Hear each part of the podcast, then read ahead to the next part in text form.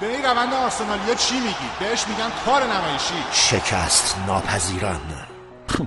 شکست ناپذیر؟ شکست ناپذیر؟ هیجان انگیزه، هیجان انگیزه.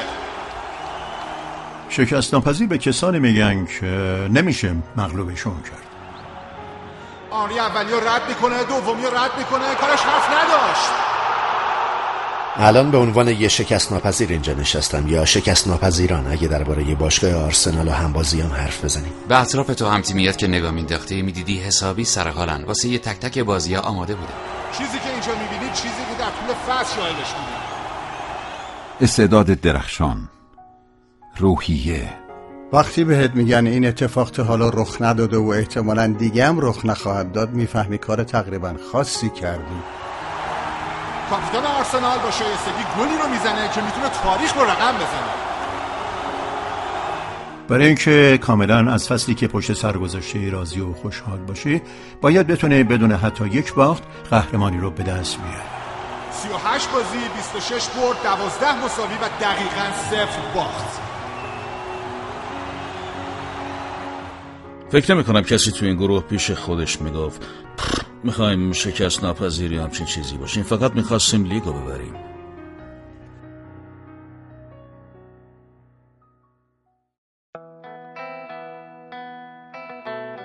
مغلوب نشدنی، جاودانه، شکست ناپذیر. پانزدهم می سال دو هزار و چهار باشگاه فوتبال آرسنال تاریخ و بازنویسی کرد. بعد از پرستون نورث اند در سال هزار و هشتصد و هشتاد و نه هیچ باشگاهی در بالاترین سطح فوتبال انگلیس نتونسته بود کل فصل لیگ رو بدون باخت پشت سر بذاره. اون زمان فقط دوازده تیم در لیگ بودند و هر کدوم در طول فصل بیست و دو بازی میکردن. اما تیم آرسن ونگر این دستاورد شاخص رو بعد از سی و هشت مسابقه و در یکی از رقابتی ترین لیگ های دنیا به دست آورد. سال دو هزار و سه قدرت دیرینه منچستر یونایتد داشت با سرمایه‌گذاری‌های جدید چلسی به چالش کشیده میشد و چهره فوتبال انگلیس در حال تبدیل شدن به ثروتمندترین و محبوبترین لیگ دنیا بود. در همون حال که به رقبای اونا به چشم نمادهای دوران جدید نگاه میشد، آرسنال فصل تلخ و شیرین رو پشت سر گذاشته بود که در اون فتح جام حذفی نمیتونست مرهمی برای زخم از دست دادن لیگ باشه. توپچی‌ها که در بیشتر مقاطع فصل قبل درخشان ظاهر شده بودند، گل سرسبد انگلیس بودند. اقتدارشون به قدری پررنگ بود که این مؤسسه شرط‌بندی خیلی زودتر اونا رو قهرمان لیگ در نظر گرفته بود. اما سرنوشت اون نبود. ویدوکا، سیمون جانسون هم اونجاست. ویدوکا لیورپول بازم جلو می‌افته، به یه گل دیرهنگام رسیدن و تو رقابت برای قهرمانی لیگ امیدهای آرسنال رو زیر خاک دفن کردن. سقوطی باور نکردنی در مقاطع پایانی فصل عنوان قهرمانی را به منچستر یونایتد برگردوند. ادعای آرسنال درباره تبدیل به قدرت جدید فوتبال انگلیس را با تردید مواجه کرد. حتی ادعی بهشون لقب ناکام لحظات حساس را دادن. مشخصه که خیلی دل سرد کننده بود. خب میدونید که وقتی نمیتونید برنده بشید، رسانه ها هیچ وقت بهتون ساده نمیگیرن. وقتی همچین لقبی بهتون میدن یکم روتون تاثیر میذاره، چون ما بازیکنایی تو تیم داشتیم که تسلیم ناپذیر بودن، اما گاهی تو فرم خوبی نیستید، بعضی چیزا خلاف میلتون پیش میره و چند بازی کلیدی رو میبازید. این احتمالاً اتفاقی بود که اون فصل افتاد. آخر فصل که توی رختکن نشسته بودیم، این اتفاقا ما رو به هم ریخته بودن. قرار نبود اوضاع همونطوری پیش بره.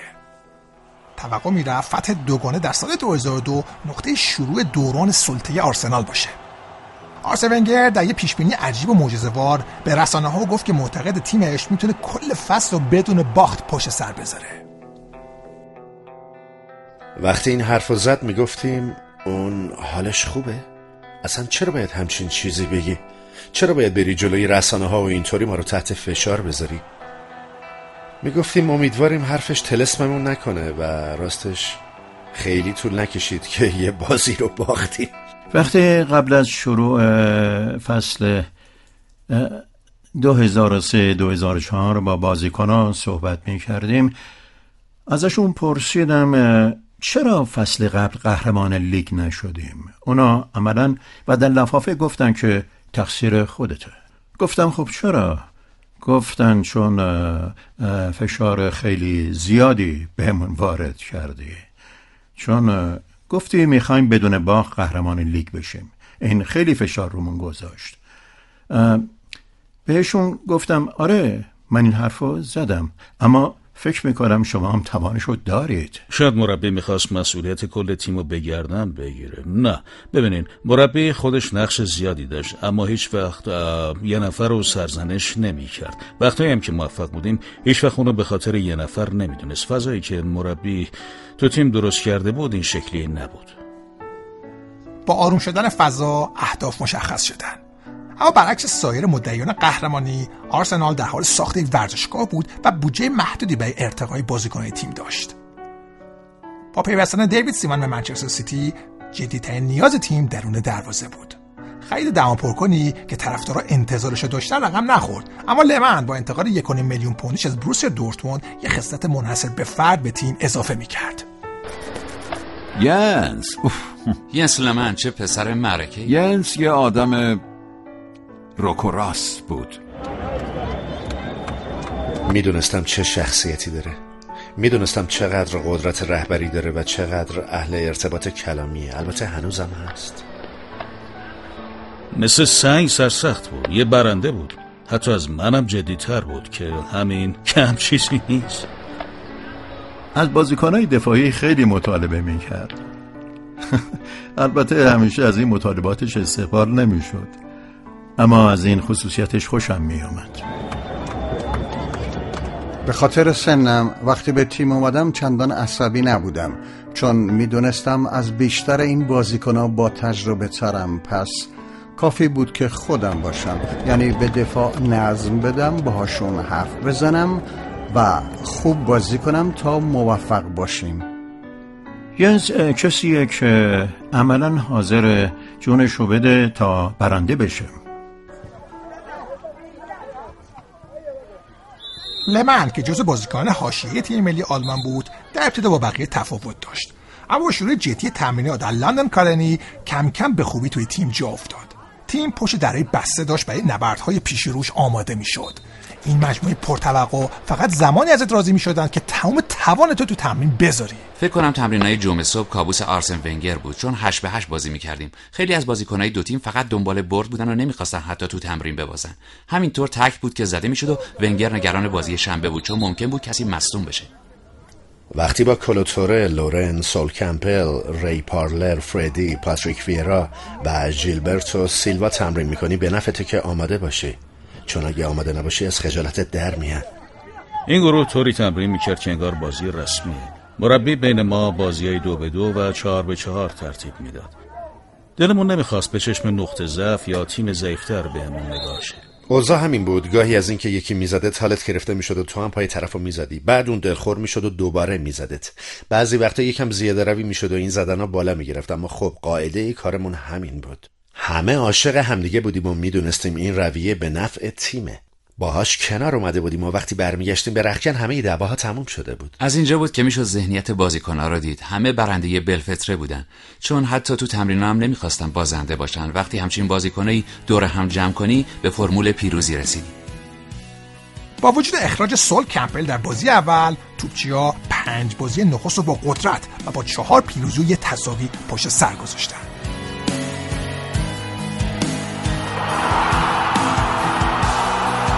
پیرس آنری بیرتو رو پیدا میکنه، سه هیچ. گلر پیرس ساموئل داشت گل به خودی میزد، اما حالا سول کمپل که توپو گل میکنه. بیرتو دیوید سیمون بیرون اومده، لیونبرگ اونجاست و آرسنال یکیچ عقب بود و در ورزشگاه شهر منچستر دو یک جلو میفته. آنری پشت توپ ایستاده، بدون اشتباه توپو وارد دروازه میکنه. پنج دقیقه قبل از پایان نیمه آرسنال یک، پورتسموث یک.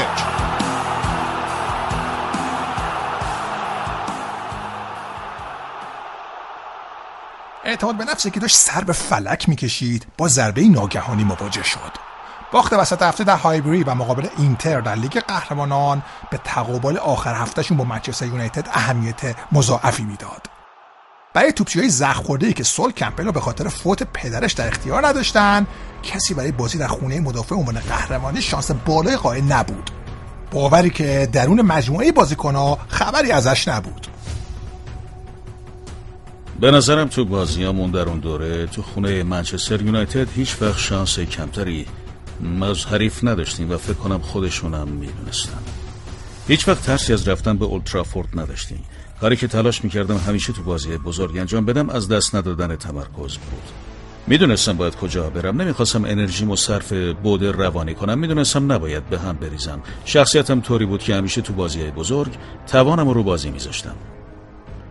وقتی تو تونل با حریف مواجه شدم هیچ وقت پیش خودم نگفتم وای من هنوز به خاطر نتیجه بازی قبل جلوی اینتر میلان حالم گرفته است، اما همیشه یه نگاه به حریف مینداختم و خودمو بهتر و قوی‌تر از اونا میدیدم. پس گفتم وقتشه بریم و برنده بشیم. آرسنال با روحیه بالاتری پا به این مسابقه گذاشت و هر اتفاقی در این بازی بیفته براشون مثل سنگ محک خواهد بود. جیلبرتو در مسافه کریس رونالدو که جیلبرتو میزنه رونالدو رو. ارسال گیگز قطع زیادی داشت، تو موقعیت و توپی که به تیر دروازه لمن اصابت میکنه دروازه آرسنال از فروپاشی نجات پیدا میکنه. ضربه رو رایان گیگز زد. برخورد اتفاق میفته بین فورچون و ری پارلر. اشلی کول ضربه رو میزنه، اصلا یارگیریش نکرده بودن. یه ضربه خوب از مدافع کناری انگلیس که توپو به بیرون فرستاد. هیچ کدوم از دو تیم دست بالا رو نداشتن، اما ده دقیقه پایان مسابقه‌ای که در اون هیچ جرقه‌ای زده نشده بود ناگهان شعله‌ور شد. اون روز فکر کنم هممون یادمونه چی شد. بازی یه دفعه منفجر شد. چه اتفاقی افتاد اونجا؟ برخورد بین رود فن نیسلروی و پاتریک ویرا. داور دست به جیب به سمت بازیکن حرکت میکنه. به نظر میاد یه خود بزرگنمایی کرده فن نیسلروی. کارت زرد دوم و از زمین بازی اخراج میشه پات ویرا. به نظرم اخراج پاتریک ویرا خیلی سختگیرانه بود. فکر میکنم اون به وضوح تقلب کرد. شاید داور ندیده باشه، اما ما درست نزدیک صحنه بودیم. هیچ کس دوست نداره تو فوتبال همچین صحنه‌هایی ببینه. حالا یه دفعه کار بالا میگیره. داور میخواد بازی آروم کنه. به عنوان بازیکن فوتبال یاد میگیری که هوای همتیمیات رو داشته باشی، مخصوصا تو زمین. اون موقع من و مارتین کیون مسن‌ترین بازیکن‌های تیم بودیم. پیش خودم گفتم داور داره اشتباه میکنه، باید بهش اعتراض کنیم. برای همین دویدم سمتش رو، سعی کردم اوضاع رو درست کنم، اما خب فایده‌ای نداشت. تنش‌ها در حال تشدید بود. چند ثانیه به پایان به شکلی باور نکردنی همه چیز وارد مرحله جدیدی شد. اتفاقاتی رقم خورد که از همون زمان در ذهن طرفدارای فوتبال هک شد.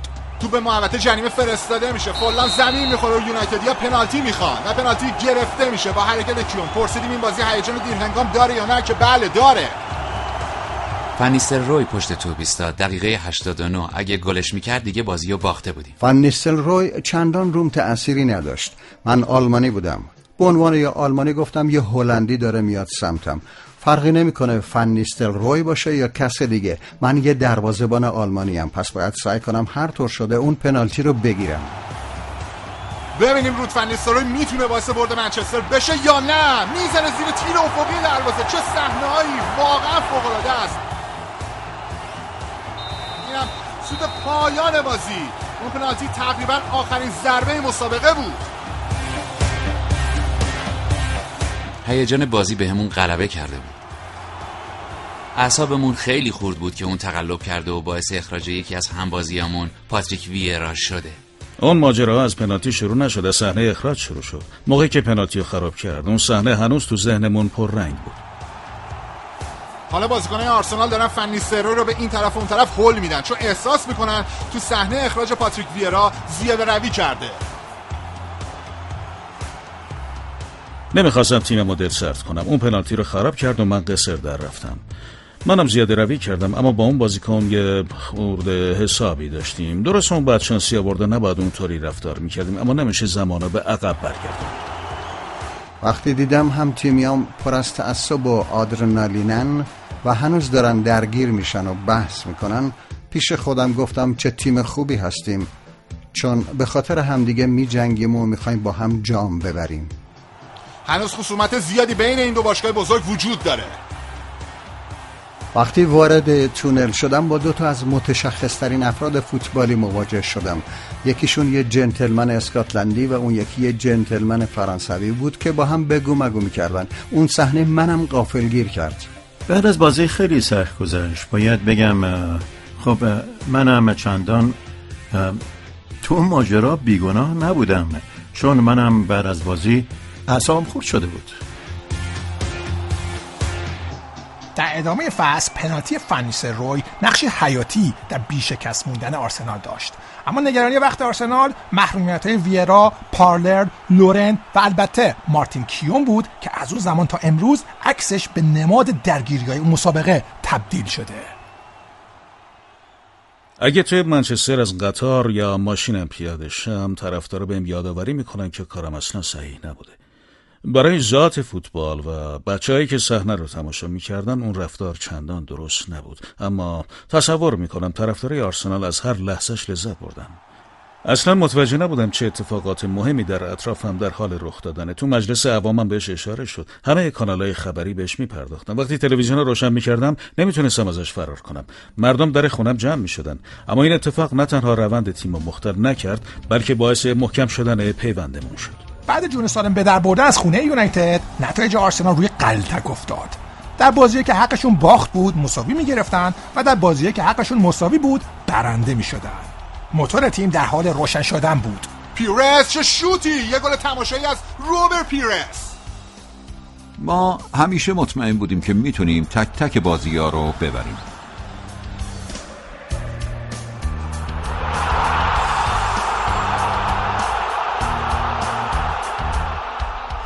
بازی به بازی جلو می رفتیم، از شکست ناپذیری حرف نمی زدیم. مردم می گفتن بالاخره می تونن یا نمی تونن، اصلا بهش فکر نمی کردیم. فقط به این فکر می کردیم که تمرکز کنیم و تو زمین تمرین جدی باشیم تا بتونیم آخر هفته ها خوب بازی کنیم. سی و هشت بازی، بیست و شش برد و دقیقاً صفر باخت.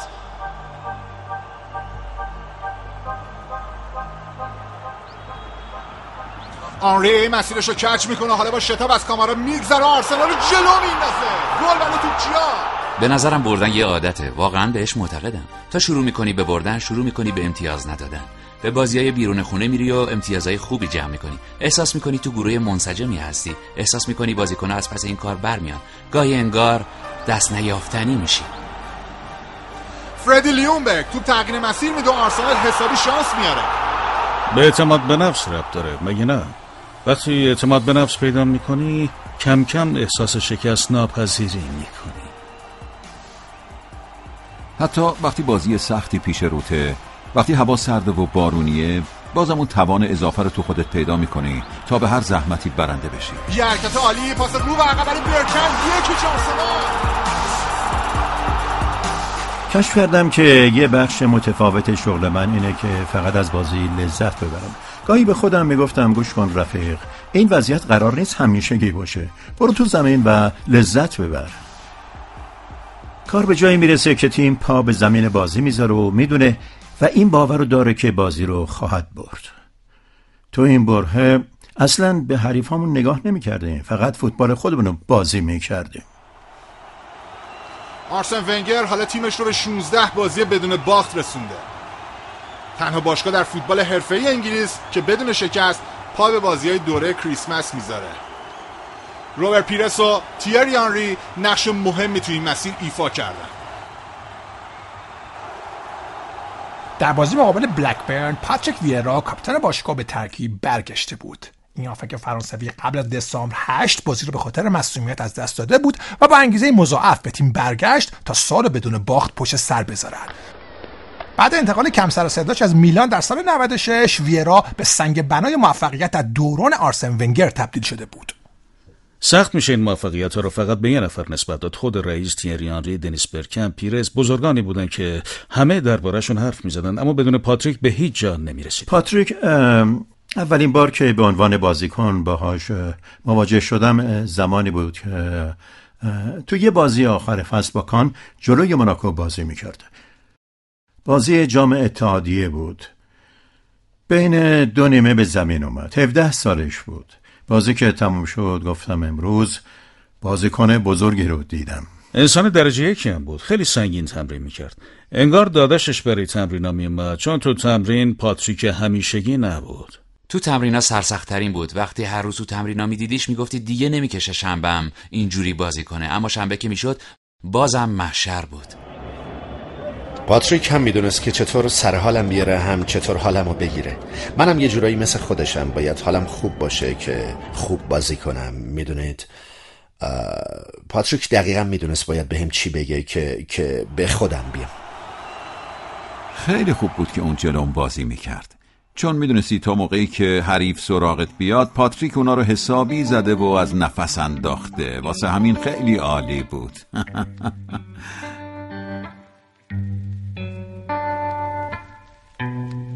یکم زمان برد که شروع کنه به مطالبه کردن از همبازیاش، اما کم کم تو این نقش جا افتاد و کم کم مطالباتش بیشتر و بیشتر شد و به عنوان کاپیتان، انسان و بازیکن کمک‌های بزرگی به تیم ما کرد. با وجود بازگشت رهبر تیم در شروع دوره بازی‌های کریسمس، دست آرسنال هنوزم از صدر جدول کوتاه بود. با شروع دوران فشرده بازی‌ها، توپچی‌ها به زحمت در خونه بولتون به تساوی رسیدن. بعد وولفز و ساوثهمپتون رو مغلوب کردند. تساوی غافلگیر کننده هفتم ژانویه در خونه اورتون باعث شد آرسنال یه بار دیگه در جا گذاشتن منچستر یونایتد صدرنشین ناکام باشه. اما به روحیه مجموعه بازیکن تیم هیچ خدشه‌ای وارد نشده بود. ضرباهنگ بالا و جدیت به شناسنامه آرسنال تبدیل شده بود، اما این تیم خصلت دیگه هم داشت که به همون اندازه حیاتی بود. فکر کنم انگار گاهی تو تمرینا هممون بچه می‌شدیم. باید هم اینطور باشه. کسی که درست لباس نمی پوشید و دست می انداختیم، حتی کسی که خوب لباس می پوشید و زیاد فرقی نمی کرد. گاهی کفشامو به هم گره می زدن و می زاشتنشون روی تیر افقی، یا مثلا گاهی یه چیزای غیبشون می زد. خب اینا خیلی طبیعی بود. همیشه بین بازی ها مشغول خنده و شوخی بودیم. عاشق شوخی های دنیس با بچه ها بودم. بین بازی ها باید یخمون آب می کردیم. اما وقتی نوبت خود بازی میشد تمرکز داشتیم، میدونستیم باید چی کار کنیم و وظیفه و مسئولیتمون رو خیلی خوب میشناختیم. بین تمام بازیکنهای شوخ‌طبع رختکن، ری پارلر چهره شاخص بود. در سیزده فصل حضورش در آرسنال، پارلر یادآوری دوران تموم شده بود، دورانی که بازیکن‌ها سختگیری کمتری نشون میدادن. من همیشه جزء شوخ‌طبعای رختکن بودم. قبل بازی‌ها همیشه خونسرد بودم. خیلی از بازیکن‌ها هستن که قبل بازی ساکتن و فکرشون روی انجام وظایفشونه. یه دم اهل ارتباط کلامی ان و سعی می‌کنن بقیه رو تهییج کنن، اما من آدم شوخ‌طبعی بودم. آره واقعا آدم بامزه‌ای بود. اوایل بهش میگفتم تو زمین این کارو بکن اون کارو نکن، اما خیلی بهم گوش نمیداد. میگفتم عجب احمقیه، اصلا گوش نمیده. بعدتر فهمیدم اون یکی از بامزه ترین و خوشقلب ترین آدماییه که تا حالا باهاشون برخورد داشتم. ری پارلر جزو بامزه ترینا بود. ویلتوردم همینطور. این دوتا اهل شوخی بودن و همیشه در حال شوخی کردن بودن. تمام روز این دو نفر مدام شوخی میکردن. ری انگلیسی شوخی میکرد و سیلون به فرانسوی. تمام روز مشغول شوخی بودن. البته هیچ وقت با هم شوخی نمیکردن. اونا مدام بقیه رو دست مینداختن. میشه گفت این یه جورایی نشونه همبستگی تیمه. این که میتونستیم دور هم جمع بشیم و بخندیم، اما وظایفمون رو میدونستیم. همچین چیزی باعث میشه لحظات مهم زندگی فوتبالی تو راحت تر پشت سر بذاری. گاهی این روحیه و شوخ طبعی تو زندگی هم کمکت میکنه. دهم ژانویه آرسنال میزبان میدلزبرو بود و با نمایش سزاوارانه بالاخره به صدر جدول لیگ برتر رسید.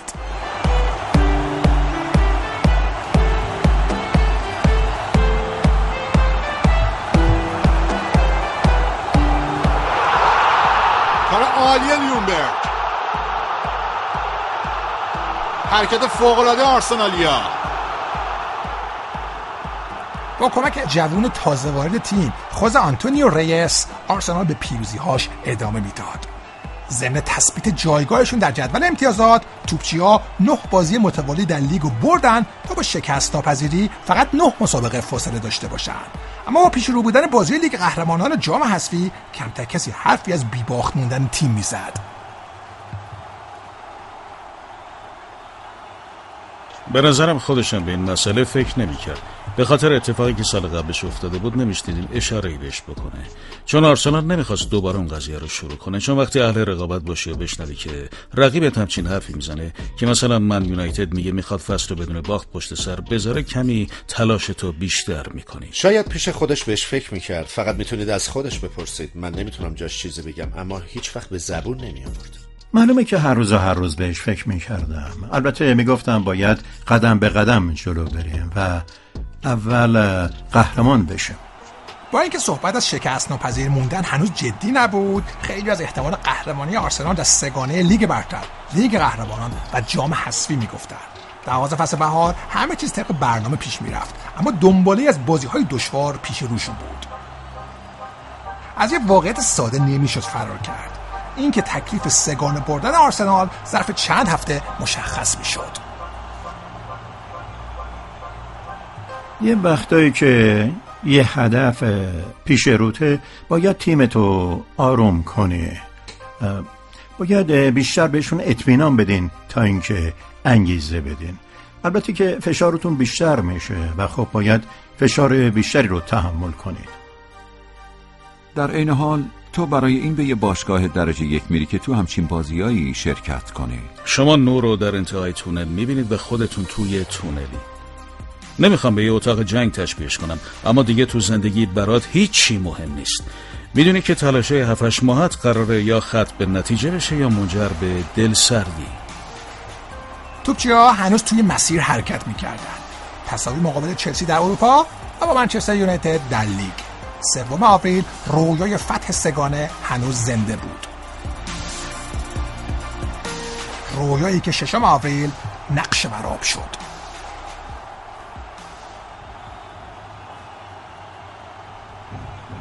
یه پاس رو به جلو برای گیگز، حمله یونایتد خطرناک، اسکورز یونایتد رو جلو میندازه.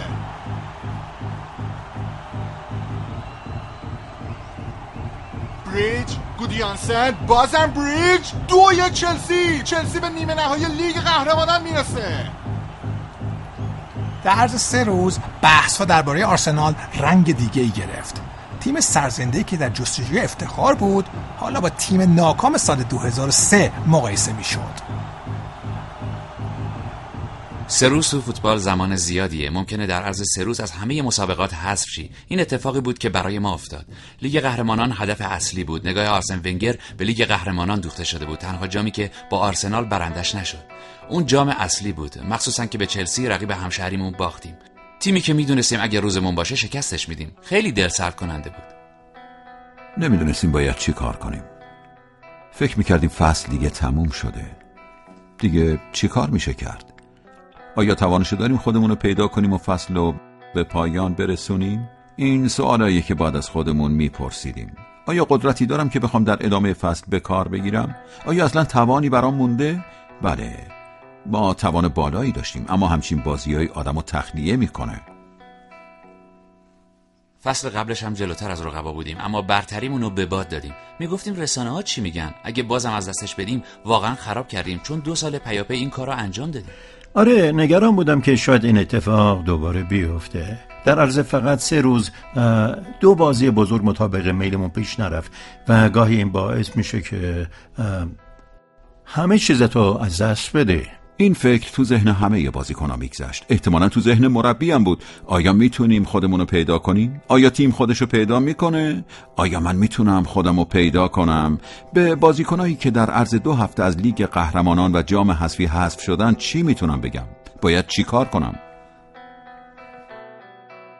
آره، ممکنه موفق نشی، اما اگه بگن جامو به باد دادی یعنی تلاشتو نکردی. خیلی خوب، سعی کردیم چلسی رو شکست بدیم، خوب رقابت نکردیم و اونا شکستمون دادن. سعی کردیم من یونایتد رو شکست بدیم، وظیفه بعدیمون بردن لیورپول بود. سه روز بعد حذف از رقابت‌های اروپایی و زمانی که لیورپول از مرسیساید به هایبری اومده بود، زخمای آرسنال هنوز تازه بودن. این بزرگترین سنگ محک شخصیت تیمی آرسنال در کل فصله. اونا تا مدت‌ها شکست ناپذیر به نظر می‌رسیدن، اما ترک‌های ضعف این تیم ناگهان آشکار شدن. امروز لیورپول تیمیه که می‌خواد از این ضعف‌ها بهره ببره. میشد حس کرد تماشاگرها یک کم عصبی ان، احتمالاً ذهنشون سراغ اتفاقای فصل پیش رفته بود. اولین بار بود که حس می‌کردم ورزشکار نفس نمی‌کشه. معلومه چون حرفایی که مردم می‌زدن و رسانه‌ها می‌نوشتن تو گوش طرفدارا و تماشاگرای اطراف ما بود. دردآور بود. من یونایتد بازم حذفمون کرده بود. بعدم اون گل دیر هنگام وینبریج تو لیگ قهرمانان برای همین تیممون یه جورایی داغدار بود و ممکن بود حتی لیگ برتر هم از دست بدیم. عصبی بودیم. عصبی بودیم. چون میدونید لازم بود اون بازی رو ببریم. اولش اوضاع خوب به نظر نمیرسید چون اونا دو تا گل زدن. ضربه سر جرارد و گل برای لیورپول.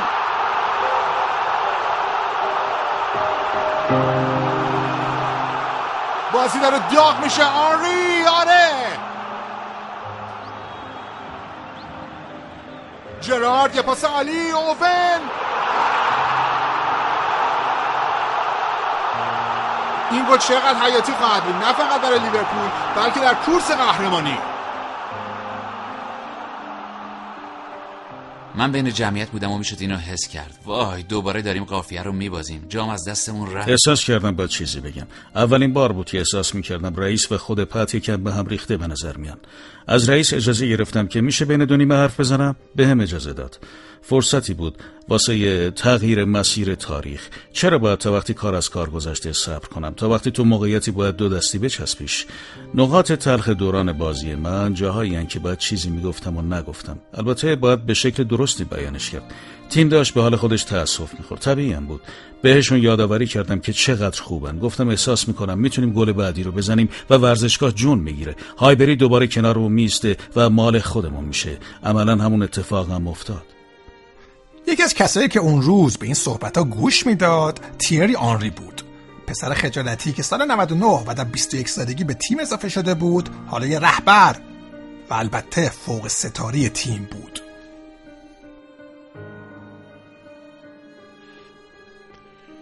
باید خودتو باور داشته باشی، باید مطمئن باشی، باید به قابلیتات ایمان داشته باشی. اگه به خودت باور نداشته باشی، به این که میتونی بدرخشی و توی زمین به همه نشون بدی که کارت درسته، شاید بهتر باشه اصلا خونه بمونی.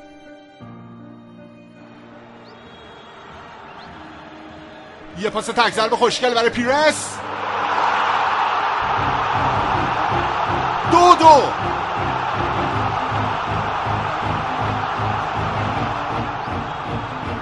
آنری اولی رو رد میکنه، دومی رو رد میکنه. معرکه بود، واقعا شگفت‌آور بود. نابغه مشغول کار اسمش تیری آنریه.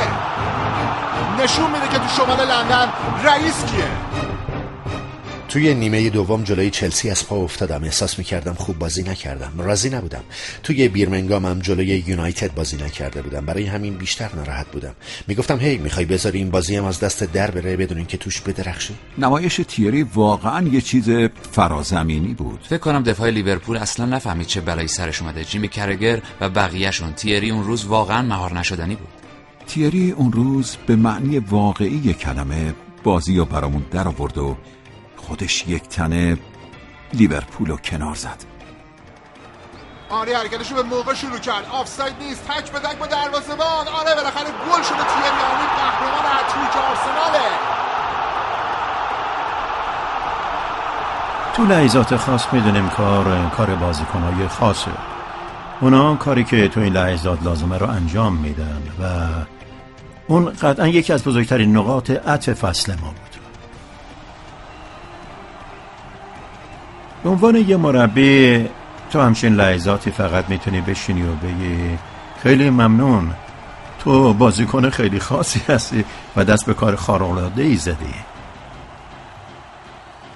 خیلی میگفتن من اون بازی رو برگردوندم، اما من چیزی رو برنگردوندم. ما برش گردوندیم، کل تیم. اون روز من بودم که نمایش بهتری داشتم، اما ما بودیم که بازی رو برگردوندیم.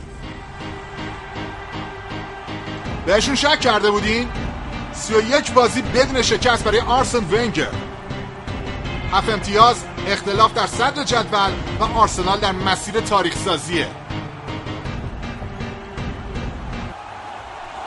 هشت بازی بیست و شش برد و دقیقاً صفر باخت.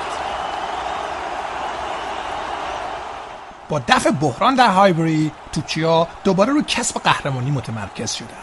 بعد از تساوی بدون گل مقابل نیوکاسل، بازم نوبتی شاهکار تیری آنری این بار مقابل لیدز بود. درست همون تیمی که یک سال قبل امیدهای قهرمانیشون رو نابود کرده بود. هیجان انگیزه، هیجان انگیزه. گل شماره چهار برای مهاجم پنج ستاره تیری آنری آرسنال. تو بیست و پنج سال اخیر بیشتر اتفاقات این لیگ رو دنبال کردم، اما هرگز چیزی مثل اون ندیدم.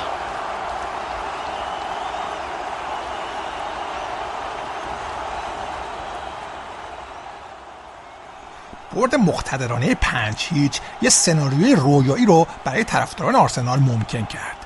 یه امتیاز در خونه دشمن قسم خوردهشون تاتنهام قهرمانی رو به اسم اونا میکرد.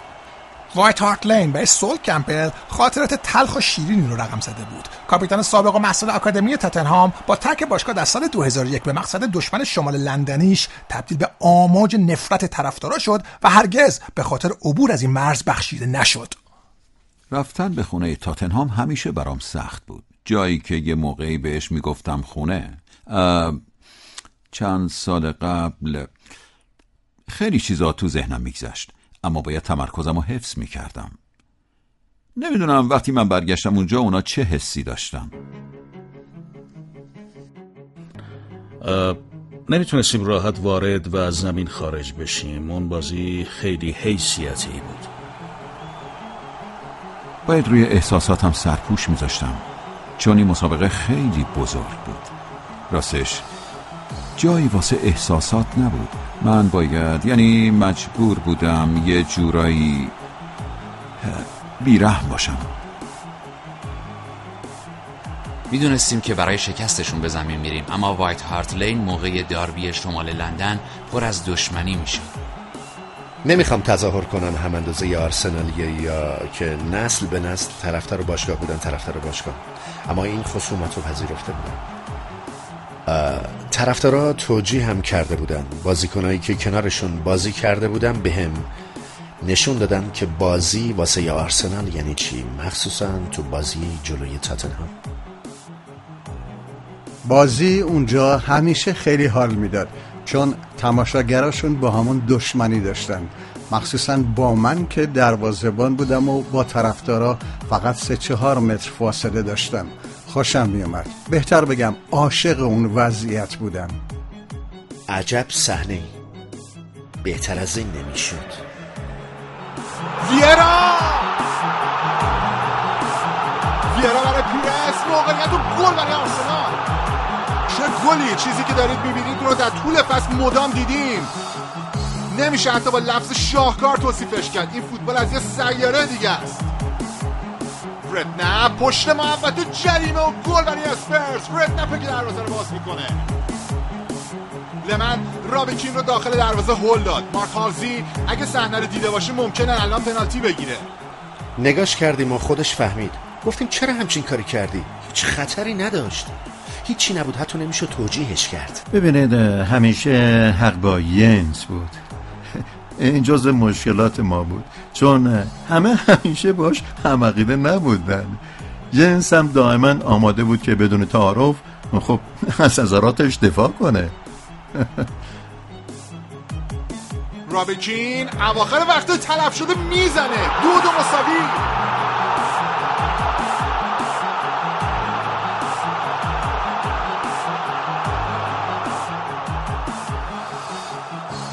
آرسنال قهرمان لیگه به شکل بسیار جالب. تکلیف قهرمانی در وایت هارت لین و به دست دشمن دیرینه تاتنهام مشخص میشه، اما آرسنالیا از پایان بازی دلچرکینن. فقط همون یه بار بود که تو رختکن حسابی از دست ینس شاکی شدم، چون میخواستم برنده شم. وقتی وارد رختکن شدم اولش حواسم نبود که قهرمان شدیم و حالم گرفته بود. سالم پشت سرم اومد. فکر کنم هم از نتیجه ناراحت بود، هم فکر کنم از دست من. رئیسم همینطور. رئیس سرم داد میکشید. ینس چند بار بهت گفتم دست از این کارت بکشی.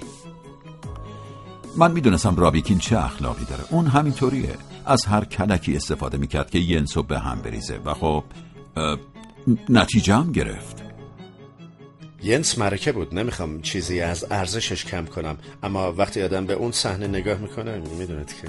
دو ساعت بعد رئیس اومد سراغم و گفت معذرت میخوام ینس، صحنه رو دیدم، خطا نبود، پس به تیری بگید خطا نبود.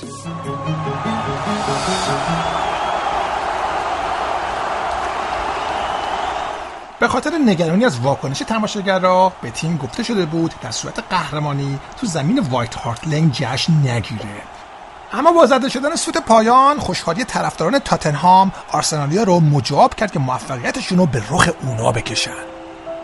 هیچ کس نمیتونه بگه بهترین تیم کشور در این فصل این تیم نیست، اونم با فاصله. منچستر یونایتد، چلسی حرفی در مقابلشون نداشتن.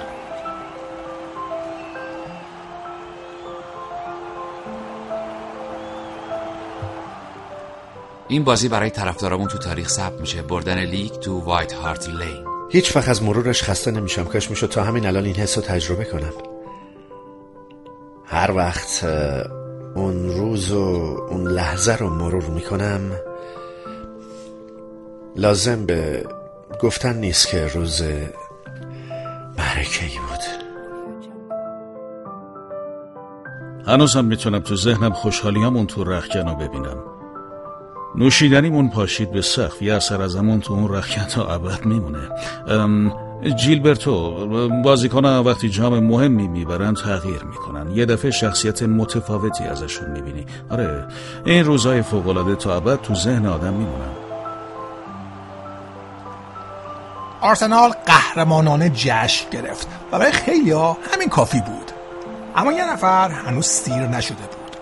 چهار بازی به پایان فصل، شکست ناپذیری به شکل مسحور کننده نزدیک و به طرز زجرآوری دور بود.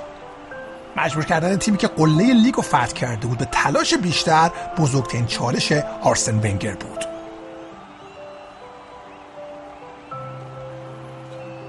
بی نهایت سخت بود.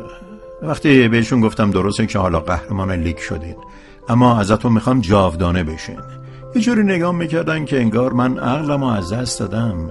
این یارو داره از چی حرف میزنه؟ جاودانگی برای یه چی؟ صادقانه بخوام بگم تو اون مقطع رئیس ازمون بیشترین توقع داشت، چون فهمیده بود میتونیم به چی برسیم، میدونست چی قراره بشه، اما ما نفهمیدیم. سعی کردم براشون توضیح بدم، شاید الان متوجه نشین دارین چی کار میکنین، اما یه روز به ارزشش پی میبرین. و به هم گفتن حرفایی که زدی قانعمون نکرد، اما انجامش میدیم.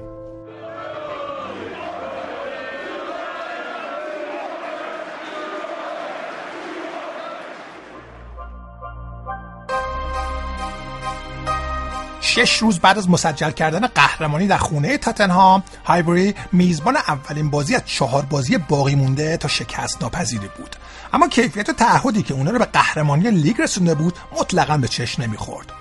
توپچی‌ها مقابل برمنگام به مشکل خورده بودن. راستشون بازیمون تو خونه جلوی برمنگامو اصلاً یادم نمیاد، اون بازی خیلی عجیب بود. بعد بردن لیگ یکم پاتون از روی پدال گاز برمی‌دارید، باید دوباره تمرکزمون رو جمع می‌کردیم واسه چهار بازی بعد. بازی‌های ساده‌ای هم نبودن. وقتی سواری موجی میخوای روش حرکت کنی، دوست نداری نظم چیزی رو به هم بزنی، نمیخوای چیزی رو عوض کنی، باید تا آخر با همون روند همراه موج بریم. این بازی اوه چی میشه گفت، حال به هم زن بود. برکن و طبق معمول امروز پاسای آخر تعریفی نداشتن. میخوام یه چیز بگم، خدا رو شکر که اون روز اون بازی تو هایبری بود، چون فقط مدیریتش کردیم. تنها کاری که کردیم همین بود، مدیریت. بعد یه تساوی کسل کننده و بدون گل در هایبری، آرسنال راهی پورتسموث شد. ماجراجوییشون در مسیر جاودانگی داشت به صحبت اصلی رسانه‌ها تبدیل می‌شد و فشار رو شونه‌هاشون سنگینی می‌کرد. تیلر موقعیت درون محوطه جریمه، یاکوبو ضربه رو میزنه و دروازه آرسنال باز میشه. یاکوبویی که گل زده. تو بازی پورتسموث خیلی خوش شانس بودیم، از اون بازیایی بود که حریف به ما سر بود، تو مقاطعی با تمام وجود دفاع میکردیم، خیلی هم خوب دفاع میکردیم. حتما حسرتشو میخورن، اون شب باید میبردنمون. لیگو که میبریم میدونی کارت قراره سخت شه. نکته اینه که همه میخوان قهرمانو ببرن، همه میخوان تیمی که میخواد بیشکست باشه رو شکست بدن. باخت یکیچ و استیصال در نیمه اول یه مهره با تجربه دیگر رو وادار کرد که پا پیش بذاره و الهام بخش همبازیاش بشه. ینس همون ینس همیشگی بود. پاشو گذاشت تو رختکن و شروع کرد فریاد کشیدن. همه فریاد میکشیدن، داشتیم سر هم داد میزدیم. تو رختکن جر و بحث کردیم درباره اتفاقاتی که رخ داد. اما این نشون میداد تیم ما به عمل کرد و نتایجش اهمیت خیلی زیادی میده. آری گل شد، نه گل نمیشه. یه پاس عمقی برای یاکوبو، تو از دست لمن رها میشه. بعد هر دور شده گل بزنن و میزنن. ریس اولین گلش در لیگ برتر در مناسب ترین زمان ممکن به ثمر میرسونه. ضربه سر لوا لوا یاکوبو تک به تک با لمن گلر آلمانی میگیره توپو. رکورد بیشکستی آرسنال به خطر افتاد. چه موقعیتی! لمن خودشو میرسونه اما به زحمت. یه ضربه آزاد عالی. هنوز بیشکستن و دو بازی باقی مونده. البته که این بازی تقریبا دشوارتر از چیزی بود که تصور میکردن. درست به قدر کافی تلاش کردن، میدونید، درست به قدر کافی. متوسط بودن اما اجازه ندادن حریف شکستشون بده. تک تک بازی‌ها تا دقیقه آخر دردآور بود، چون اشتیاق و چابکی تیم دیگه از بین رفته بود. فقط به مقدار نباختن تلاش میکردیم. همیشه فکر میکردم سخت‌ترین بخش کارم دو بازی اول بعد از قطعی شدن قهرمانیه، چون سطح تمرکز پایین میاد و راه انداختن مجدد تیم غیر ممکن میشه. تو دو بازی آخر دیگه ترسی نداشتم. بعد از مبارزه با پورتسموث، توپچی‌ها پنج روز بعد به خودشون مسلط بودن و با پیروزی یکیچ از خونه فولام در غرب لندن برگشتن. مأموریت تقریبا انجام شده بود و مانع نهایی لستر ته جدولی بود. برای مارتین کیون سی و هفت ساله این بازی فراتر از یک قدم نهایی تا ثبت در تاریخ بود. برای محصول سال هزار و نهصد و هشتاد و چهار آکادمی آرسنال که در دو مقطع بیش از سیصد بار برای توپچی‌ها بازی کرده بود، این بازی اهمیت ویژه‌ای داشت. ام شاید نباید از من بپرسین، اما روز برام خیلی احساسی بود، چون آخرین بازیم برای باشگاه آرسنال بود. جو ورزشگاه مثل یک کارناوال بود. با لستری بازی داشتیم که سقوط کرده بود و نتیجه بازی عملاً تشریفاتی به نظر می رسید. بازیکنی شده بودم که وقتی به عنوان نوجوان به باشگاه آمدم آرزوشو داشتم. اولین بار که اوایل دهه هشتاد برای تمرین اسکاهی پا به هایبری گذاشتم، رویای همچین چیزایی رو می‌دیدم. خوشحال بودم که به جایی رسیدم و تونستم بخشی از اون گروه بزرگ بشم. واقعا روز بزرگی تو تاریخ باشگاه بود. کیون نود دقیقه با پایان دوران بازیش و هم‌تیمیاش نود دقیقه با جاودانگی فاصله داشتن. رکوردی که از سال هزار و هشتصد و هشتاد و نه دست نخورده مونده بود، حالا داشت میشکست. تاریخ در یه قدمیشون بود. فضای قبل بازی رو یادمه. جلوی تالار مرمر پیاده شدیم، از اتوبوس اومدیم پایین، جمعیت رو می‌دیدیم که داشت زیاد می‌شد. از جو حاکم می‌شد فهمید که امروز روز تاریخ سازی مونه. آره، معرکه بود. یه دفعه حس کردیم که فضا فرق کرده. فهمیده بودیم که میتونیم به یه موفقیت بزرگ و تاریخی برسیم. طرفدارای آرسنال جشنشون رو زود شروع کردن، اما لستر سیتی به تسلیم شدن نیومده بود. روباها به هم زدن جشن اومده بودن. سینکلر پا به توپ حرکت میکنه، ویرا رو رد میکنه، ارسال به رو دروازه، رو تیر دو دیکوف ضربه رو میزنه و دروازه ینس لمان باز میشه. این دیگه تو نمایشنامه نبود. به شکل تنامیزی بازیکن سابق آرسنال تاریخ سازی توپچی‌ها رو یه قدم ازشون دورتر میکنه.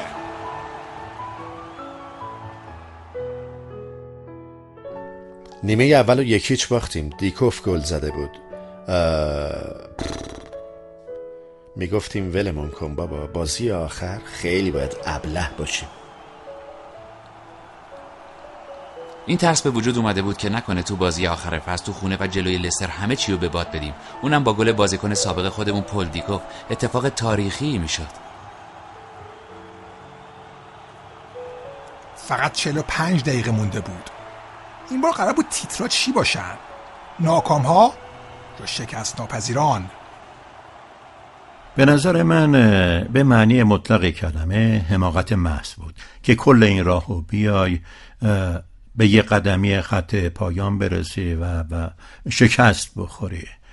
من از بازیکنان نظرشون پرسیدم و تو نیمه دوم واکنش فوق‌العاده‌ای ازشون گرفتم. یه توپ خوب برای کل فرستاده میشه، اشلی کل پنالتیه.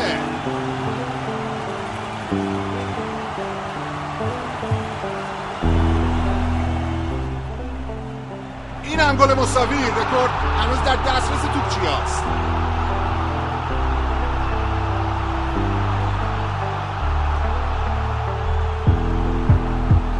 پاس دنیس برگکمپ برای پاتریک ویرا، هافبک فرانسوی هم به جمع گلزنی آرسنال توی بازی اضافه میشه.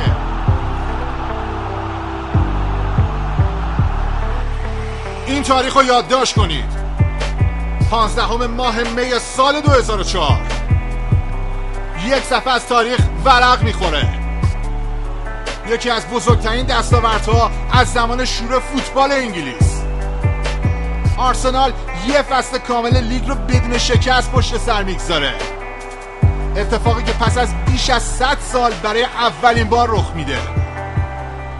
سی و هشت بازی، بیست و شش برد، دوازده مساوی و دقیقاً صفر باخت. صفر. همین همین گویا یه همه چیزه. به عنوان یه مربی هر وقت وضع تیممو تو جدول نگاه میکنم همیشه عدد جلوی تعداد باختو میخونم که ببینم این عدد چقدر زیاده. وقتی این عدد صفر باشه میتونه خیلی خیلی راضی باشی. آره، حسابی شگفت انگیزه. میدونی این واقعا قابل توجهه. نباختن تو طول کل فصل مثل مثل یه رویاست. بد نبود، میشد بهترم باشه.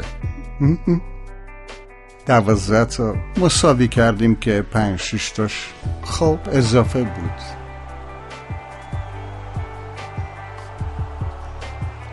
وقتی سکوها رو نگاه میکردی و چهره طرفدارا رو میدیدی تو ذهنت حک میشد.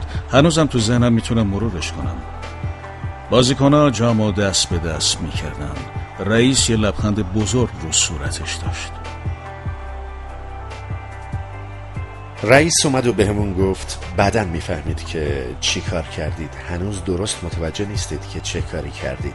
و خب راستم میگفت، متوجه نبودید. به همه بابت دستاوردی تبریک گفتم که دست نیافتنی به نظر میرسید. شرایط خیلی احساسی بود، منم خیلی افتخار میکردم که به چیزی رسیدیم که هرگز سابقه نداشته و شاید هرگزم تکرار نشه.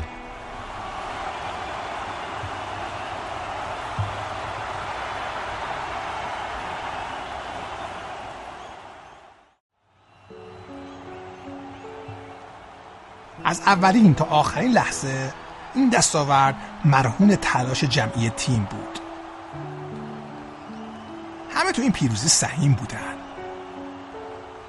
اما نه به اندازه معمار این موفقیت، آرسن ونگر. یه سال قبل گفته بود تیمی که درست کرده میتونه غیر ممکن رو ممکن کنه. همه بابتش سرزنش شد، اما حالا زمان رستگاریش بود. از زمان ورود غیر منتظرش از ژاپن در سال نود و شش، این مربی فرانسوی معمار یک تحول عظیم در شمال لندن بود.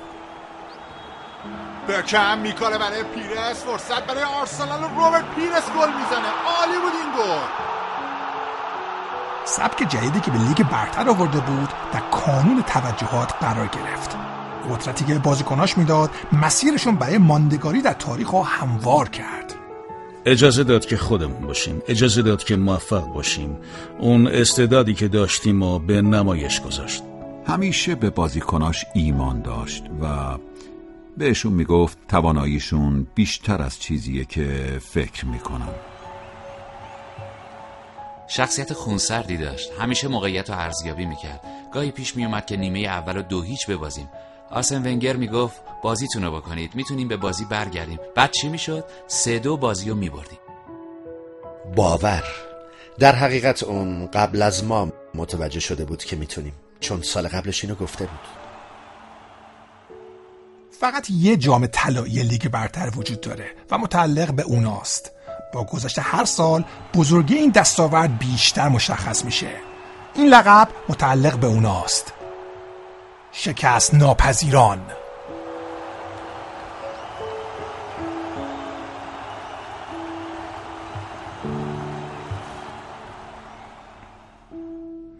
به نظرم شاید اون مجموعه میتونست بیشتر جام بگیره. اگه اون فصل لیگ قهرمانان رو میبردیم شاید اسممون به عنوان یکی از بهترین تیمای تاریخ ثبت میشد. رکوردی که شکستیم بیش از صد سال قدمت داشت. نمیشه اینو نادیده گرفت. تازه زمانی ثبت شده بود که تو لیگ فقط دوازده تا تیم بازی میکردن. هممون چند تایی مدال بردیم. انقدر خوش شانس بودم که با بازیکنای درجه یک و مربیای تراز اولی کار کردم، اما این یکی جزو بهتریناشونه. شکست ناپذیر بودن.